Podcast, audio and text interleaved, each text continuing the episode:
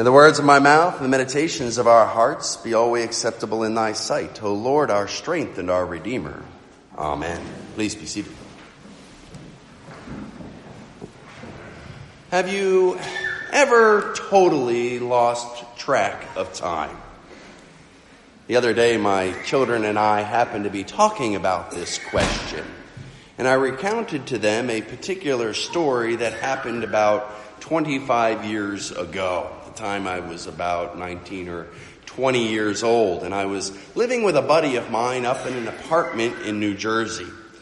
And in order to make any real money, I was working as a bank teller during the day, but I also worked at nights at UPS loading package trucks. And that was usually from about 3 a.m. to 6 a.m. Well, this particular story, however, was during the Christmas season, and the UPS shifts during Christmas were usually lengthened from about 12:30 a.m. to 7:30 a.m. So I would work that, and then I would come home and I'd shower and I'd change and I'd head off to the bank until about 5:30 p.m. Well, needless to say, after a while, the routine began to wear me out. And one evening, I went to bed around 6:30 p.m. My alarm clock was set for 11:45, and when it went off, I rolled out of bed and I started my normal routine again. And one part of that routine was to visit the local 7 Eleven that was down the street to get a cup of coffee. And I pulled up, and at first it seemed a little busy in the parking lot for midnight, but I thought nothing of it. And I went in and I poured my coffee and I went to pay for it. And it was then that I looked above the cashier's head at the little red digital clock which said 9:30. Rubbed my eyes thinking I was so tired that I wasn't seeing straight. But still, it said 9:30. So I asked the cashier, and sure enough, he said, "No, it's 9:30." When I returned to my car, I looked at the car clock, which I hadn't noticed before that, and guess what it said? 9:30. Even when I returned home, I learned that my alarm clock said the correct time, and my alarm had never actually gone off. It was all in my head, and I was so tired that not only did I lose track of time, but my eyes had deceived me. Now, have you ever experienced something like that, or perhaps something similar to that? Well, St. Paul understood the, this, the importance of recognizing the proper time, not only with the physical aspects of life or with going to work at the right time, but with spiritual aspects as well. He wrote in our epistle lesson this morning from Romans chapter 13, beginning in verse 11, Besides this, you know the time that the hour has come for you to wake from sleep. For salvation is nearer to us now than when we first believed. The night is far gone, the day is at hand. And Paul isn't speaking about a, a particular time like 1 a.m. or 2 a.m., but he is speaking about recognizing the realities of the present time and what is then to come shortly. And his point is to say that when we recognize the time, we are then stirred and influenced and moved in our preparations and our works. And this is quite an appropriate passage for Advent. As we know, Advent means coming or arrival, as Deaconess Annette read for us this morning in lighting the first Advent candle.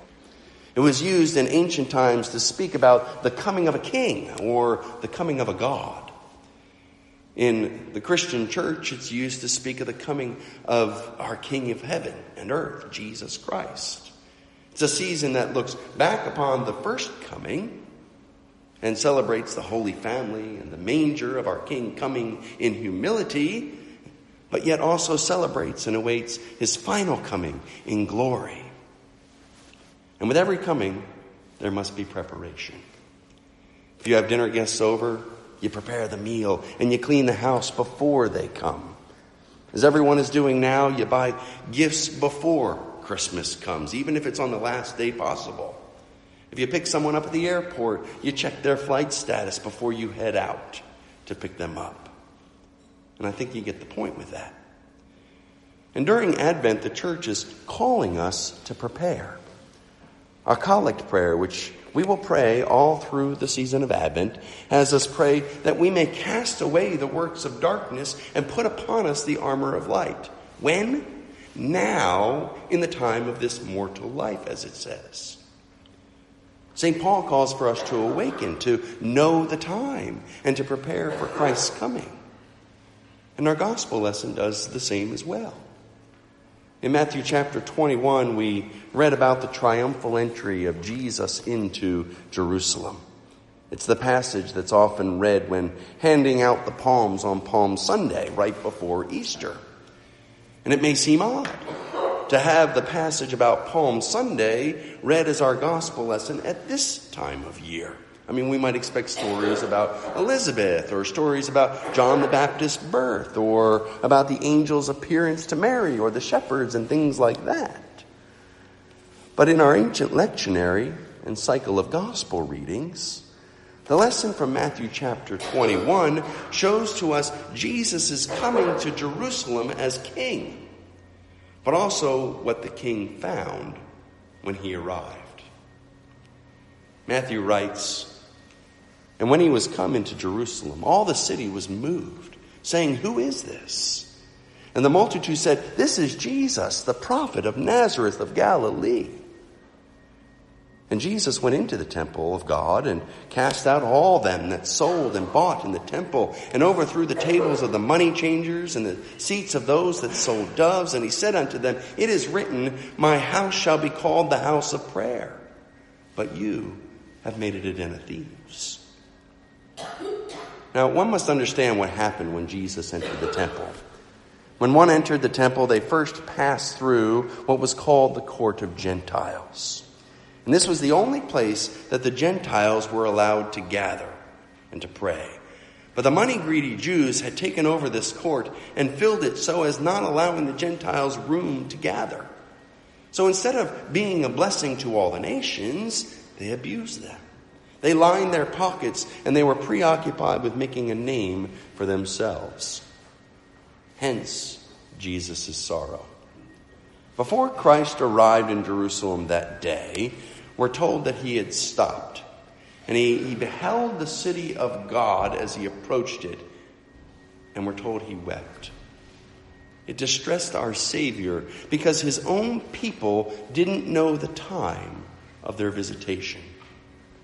The ones who should have known, the ones who should have been prepared, had lost track of the time and forgot their purpose to be a light unto the world. And when Christ came into the temple, they received the judgment of the king rather than the praise of well done, good and faithful servant.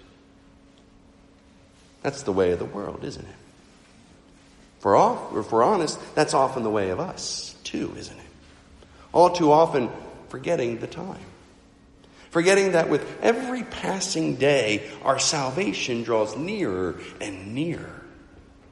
If we're honest, we have to admit that we don't really live without any worries about whether Christ will come tomorrow or the next day or the day after that.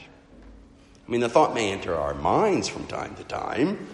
We might even discuss it at some point. But is it really something that pervades our life? Wherein we say, I must up and ready myself. For the most part, we think tomorrow will continue the same as today. The sun went down, the sun will rise. We left work today, we'll return again to work tomorrow. We kiss our children good night, and in the morning we'll see them at the breakfast table. Thus, concerns for the future aren't so weighty, unless, of course, they're about our retirement or college funds and things like that. I mean, we also get wrapped up and consumed by other things that the time passes us by and we fail to recognize the time and to prepare for our King. My friends, this is precisely why we have Advent and what Advent should do for us. It should interfere and break apart our daily routines and thoughts. It should shatter anew our worldly ways of life. I mean, it's like those little Advent calendars, the, the ones where you have to open each day throughout Advent until Christmas. Well, used properly, you, you can't complete the calendar unless you take time each day to do it.